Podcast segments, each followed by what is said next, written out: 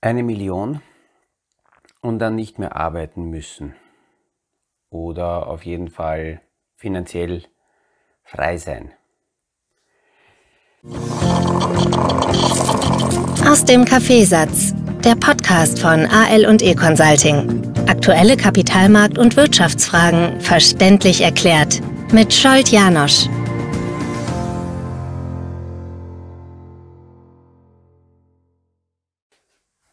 Ich nehme die heutige Podcast-Folge mit, mit, mit diesen einleitenden Gedanken auf,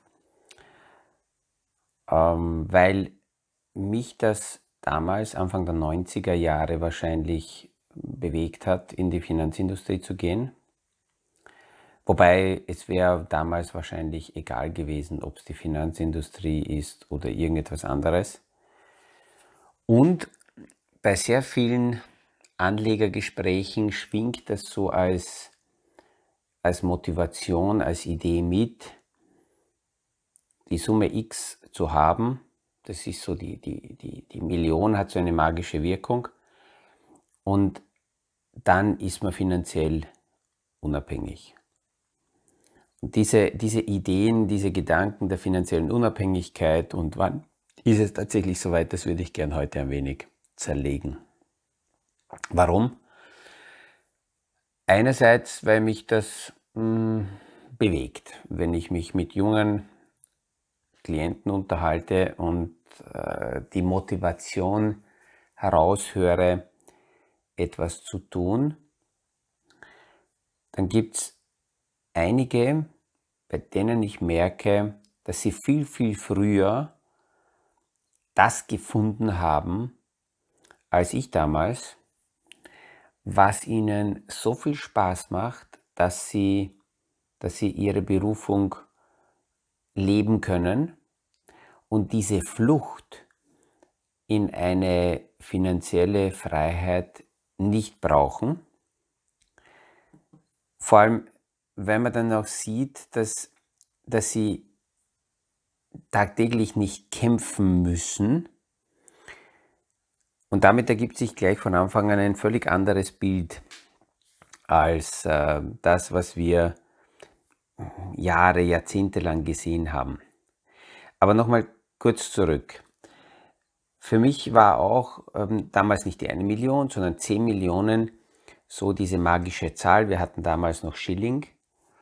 Und ähm, es war interessant, dass ich schon in der H T L-Zeit, in den Ich würde sagen, in den letzten zwei Jahren vor der Matura mit einem Freund äh, uns begonnen haben, reich zu rechnen und noch vor dem Start in der Arbeitswelt uns darüber schon Gedanken zu machen, wie viel Geld brauchen wir, damit wir nicht mehr müssen, damit wir nicht mehr arbeiten müssen.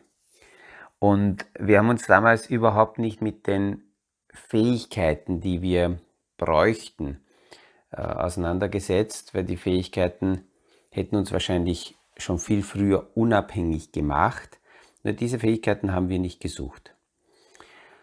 Und Anfang der neunziger Jahre gab es noch deutlich höhere Zinsen als heute. Ich kann mich erinnern, dass mein Freund Martin mir mal erzählt hat, dass er von seiner Mutter Anleihenfonds und Anleihen geschenkt bekommen hat, die ihm im Jahr, ich glaube, sieben oder acht Prozent ausbezahlt haben. Und ich habe gar nicht gewusst, wie so die Basissumme war. Aber ich denke gerade nach, das war gar nicht Anfang der neunziger, das war noch sechsundachtzig. Ende der achtziger Jahre war das. Und ich habe gar nicht gewusst, wie viel Basissumme er hat. Ich habe nur damals schon so ein bisschen begonnen, Zinseszins rechnen zu können. Und haben, haben, haben mir ausgerechnet, wie viel wäre als Basissumme notwendig, um mit diesen sieben Prozent im Jahr von den Zinsen leben zu können. Damals habe ich natürlich das alles noch brutto gerechnet, hatte keine Ahnung, dass es Steuern gibt.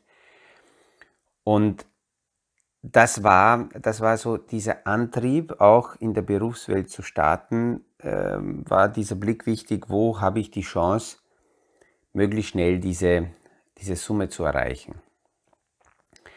Wenn ich mich heute mit Anlegern unterhalte, dann sehe ich auch bei den Anlegern zwei Gruppen. Die eine Gruppe, die immer noch in dieser Rille festhängt, etwas tun zu müssen. Hauptsache, ähm, es ist ein, ein Job und Hauptsache, man kommt mit jedem Tag, mit jedem Kampf ein bisschen der, der, der Pension näher. Und in der Pension hat, in der Pension hat man es dann geschafft. Und diese Menschen sind jene, die ähm, empfänglich sind für Berechnungsmodelle. Wenn jemand daherkommt und sagt, wenn du dies und jenes tust oder dies oder jenes Produkt kaufst, dann bist du vor deiner Pension schon finanziell unabhängig und kannst es dir leisten, nicht mehr arbeiten zu müssen. Und das ist, das ist so ein Befreiungsbild für sie, aus dem heutigen Kampf flüchten zu können, dass sie das möglicherweise sogar tun. Und dann gibt es Gott sei Dank immer mehr, und es sind auch immer öfters Jüngere, die sehr früh schon sagen, diese Flucht in die Pension ist für mich keine Perspektive.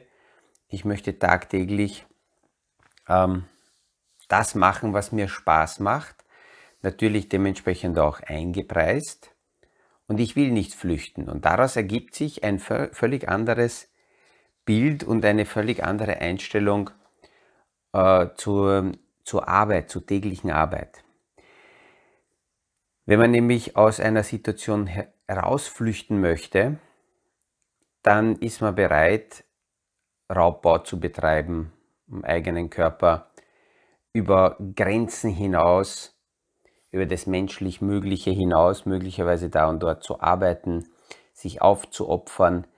Und das war auch früher diese Reihenfolge: zuerst knie dich rein, hau dich rein, arbeite und dann später, dann wird es dir gut gehen.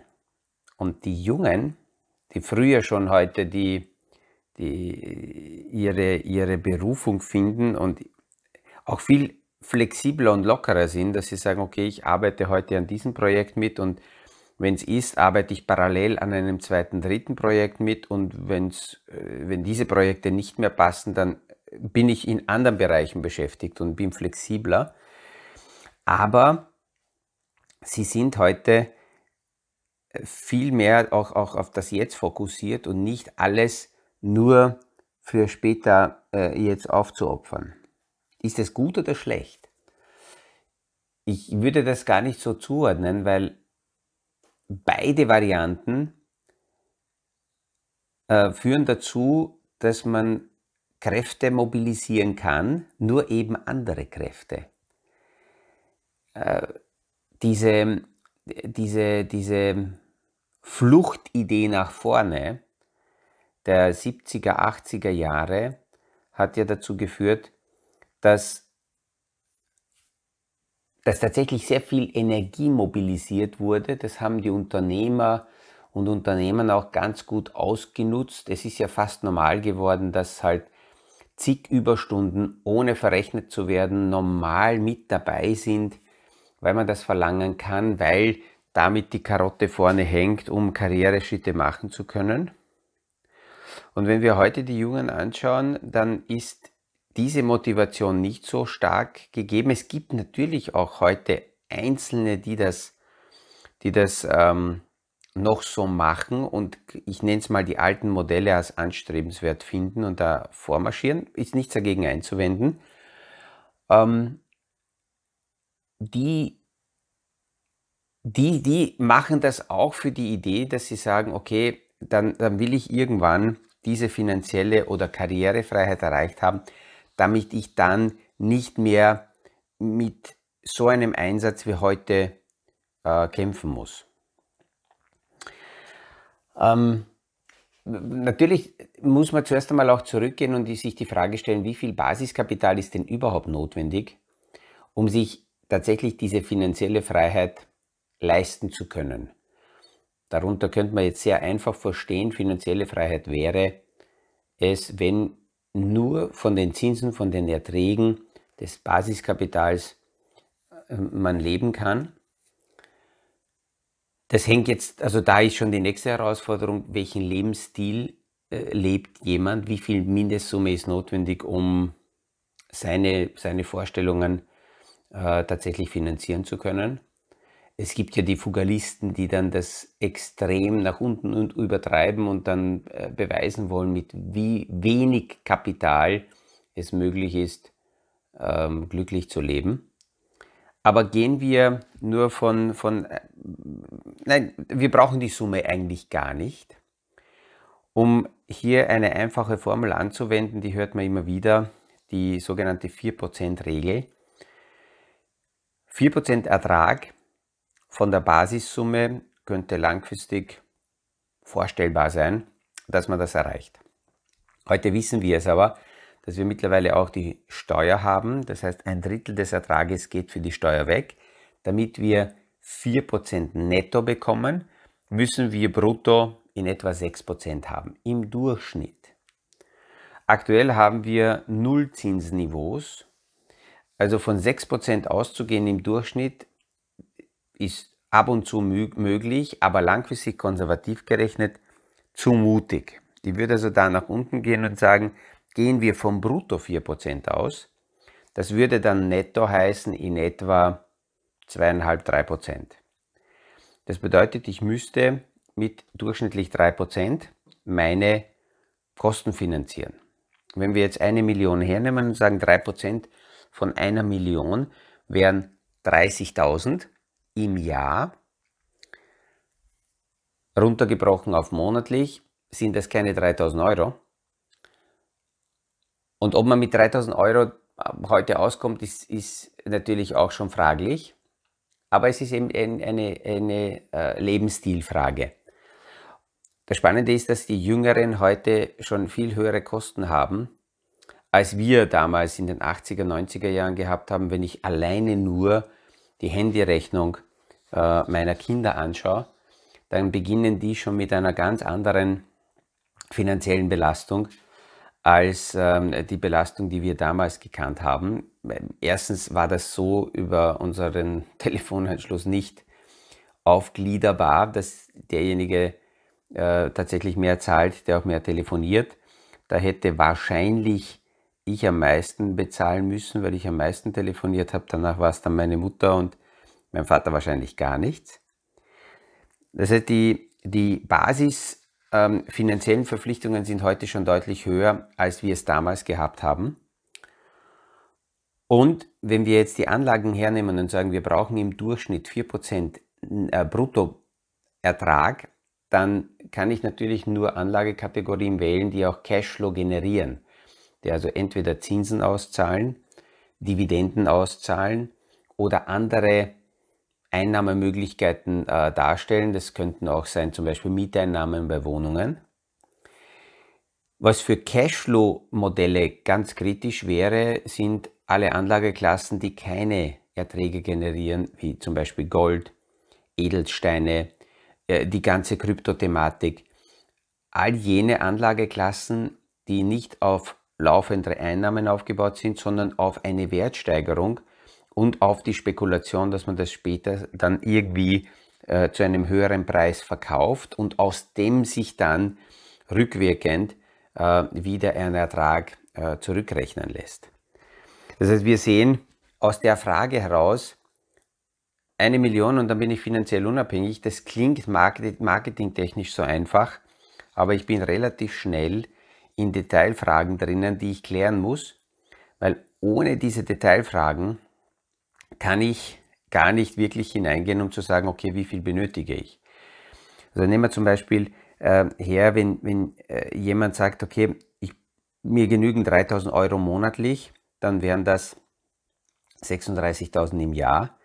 Und jetzt ist eben die Frage, wie vorsichtig oder wie aggressiv ist das Modell, das ich dahinter anwende. Das vorsichtige Modell wäre zu sagen, diese sechsunddreißigtausend, die sollten aus, in, in allen Phasen erwirtschaftet werden. Dann würde ich nochmal zurückgehen und sagen, okay, bei zwei Prozent pro Jahr ist das mit Sicherheit aufgebaut. Das wäre dann eine Basissumme von eins Komma acht Millionen notwendig. Wenn ich Ich sage, ich möchte nicht ganz so konservativ rechnen, sondern ein bisschen dynamischer und Ich akzeptiere es auch, dass in Jahren, wenn die Erträge nicht mindestens die vier Prozent bringen, dann wird halt Kapital abgebaut. Dann würde die Basissumme nicht so hoch notwendig sein bei sechsunddreißigtausend im Jahr. Und wenn ich von ähm, vier Prozent ausgehe, dann wären wir ungefähr bei neunhunderttausend, also sogar unter einer Million Euro. Aber das ist so mal die Basissumme. Und dann kann ich beginnen zurückzurechnen, wie viel muss ich auf welche Zeit auf die Seite legen oder wie viel muss ich mir erwirtschaften, damit ich auf diese Basissumme hinkomme. Und das Spannende ist, ich habe sehr viele Menschen ähm, auch dazu befragt, wie, wie, warum sie gestartet sind und wenn sie dann dort angekommen sind, bei dieser finanziellen Sicherheit im, ähm, auf Zahlen umgelegt, dann haben mir sehr viele gesagt, naja, rückwirkend sind in ihrem Leben sehr viele Dinge passiert, die eigentlich mit, mit, den, mit den Zahlen und mit dem Geld nichts zu tun gehabt haben. Sie haben Karriere gemacht, sie, sie haben vielleicht familiäre äh, Ereignisse gehabt, Kinder, Scheidungen, äh, Todesfälle in der Familie, vielleicht sogar Krankheiten. Wirtschaftlich haben die einen auch vielleicht sogar Konkurse erlebt. Und wenn man dann so zurückschaut, dann kommen die meisten drauf, dass die wichtigen Ereignisse, die so passiert sind, die haben nichts mit Geld zu tun gehabt, sondern waren eher so, so menschliche, persönliche Ereignisse, die haben Eindrücke hinterlassen. Und viele, die sich sehr stark davor aufgeopfert haben für, eine, für diese finanzielle Freiheit, sind dann enttäuscht, nachdem sie dort ankommen und merken, dass ja, dort eigentlich diese magische Wirkung, die sie erhofft haben, gar nicht stattfindet oder nicht da ist. Oder noch mehr, einige dort gar nicht ankommen, weil sie davor aufgrund des Raubbaus äh, sogar gesundheitliche Probleme haben und wenn sie das dann erreicht haben, gar nicht mehr so genießen können, wie sie sich das zu Beginn vorgestellt haben. Ähm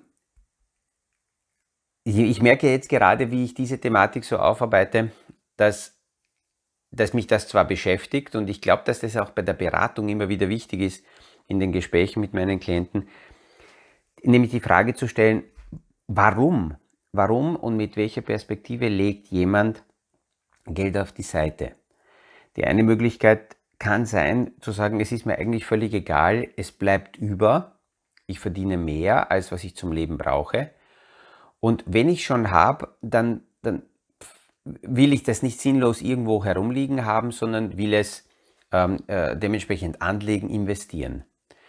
Wenn tatsächlich jemand diese Idee hat, ist das schon mal eine sehr gute Ausgangslage, weil dann die Idee des Investments und des Investierens ganz anders aufgebaut werden kann. Und wenn dann diese Anlagen, die man sich eingekauft hat, schwanken, aufgrund der wirtschaftlichen Entwicklungen, der Zyklen, Bewegungen haben, dann stört das auch nicht, weil die Idee hinter der Investition eine andere ist, als ein anderer Kunde, der sagt, Janosch, sag mir, wie viel Summe brauche ich, damit ich nur von den Erträgen des Basiskapitals leben kann. Und bis ich das erreicht habe, mache ich alles. Sprich, ich arbeite mehr, ich bin bereit auch am Wochenende, am Abend zu arbeiten, ein Zweitjob, ein Drittjob. Dann, dann ist es bei so einem Investor natürlich deutlich schmerzhafter, wenn die Märkte schwanken und ich muss mit anderen Themen arbeiten, weil ja Die, die Summe, die man sich aufbaut, mit, mit, mit Schweiß, mit, mit Blut, mit, mit Kampf erarbeitet wird. Und solche Menschen sind dann natürlich ähm, nervöser und betroffener, wenn die Anlageformen, die sie gekauft haben, schwanken und können das nicht so locker hinnehmen. Wir sagen, naja, dann habe ich halt die Schmerzen noch ein paar Jahre länger. Es ist also ganz entscheidend, sich damit auseinanderzusetzen und ich merke, all jene Kunden, die dazu bereit sind, sich mit diesen Fragen auseinanderzusetzen, warum lege ich auf die Seite und was ist meine Vorstellung, die sind widerstandsfähiger, die sind immuner und können auch von der Marketingmasche einer ganzen Industrie nicht so leicht gekauft werden, weil sie eben nicht aus der aus Gier oder aus Flucht nach vorne die Versprechen kaufen, sondern auf, auf die eigenen Fähigkeiten, sich deutlich stärker verlassen und dann aus dieser Ruhe heraus selektiv ganz anders ähm, investieren können. Die sind dann einerseits, wenn Kurse zurückgehen, auch nicht so schnell nervös, aber wenn Gewinne da sind, brauchen sie ja nicht besonders diese Gewinne zu feiern. Warum? Weil für sie die eigenen Fähigkeiten viel mehr Sicherheit geben und viel mehr bedeuten, als irgendwelche externen Kursentwicklungen, Gewinne oder sonstiges von irgendwelchen Unternehmen, auf die sie meist gar keinen Einfluss haben. Ich hoffe, dass diese Gedanken, die, am Ende bin ich ganz woanders gelandet, als ich mir zu Beginn gedacht habe, wie ich diese Thematik aufgegriffen habe. Aber solche Beiträge sind äh, für mich so, so Auslagenbeiträge, wo, wo ich in die Transparenz, in die Auslage gehe, damit gerade die Kunden, mit denen ich arbeite, ähm, merken, wie tickt denn der Janosch überhaupt, aus welchem Blickwinkel stellen wir gemeinsam die Portfolios zusammen. Welche Fragen stellt er sich, wenn er, wenn er meine Portfolios anschaut? Und ähm, ja, ich hoffe, dass der eine oder andere sich mit diesen Gedanken wohlfühlt. Dann sind wir auf dem richtigen Weg. Es könnte aber auch sein, dass der eine oder andere sagt, ups, jetzt habe ich erkannt, ich bin hier völlig falsch. Ich brauche einen anderen Berater. Naja, dann, dann werden wir das auch lösen. Damit wünsche ich auch heute wieder eine angenehme Woche. Es ist ja eine kurze Woche. Heute ist der falsche Montag, damit schon Dienstag und das Wochenende wieder näher vor der Tür. Und nächste Woche haben wir wieder eine kurze Woche. Also es ist eine sehr interessante Zeit. Schönen Tag, liebe Grüße und ich freue mich, wenn wir uns wieder hören beim nächsten Podcast aus dem Kaffeesatz. Das war aus dem Kaffeesatz. Der Podcast von A L und E Consulting zu aktuellen Kapitalmarkt- und Wirtschaftsfragen. Verständlich erklärt mit Scholt Janosch. Aktuelle Fragen, Rückmeldungen und Anmeldungen zum nächsten Kapitalmarkt-Talk findet ihr auf unserer Homepage w w w punkt a l e consulting punkt a t.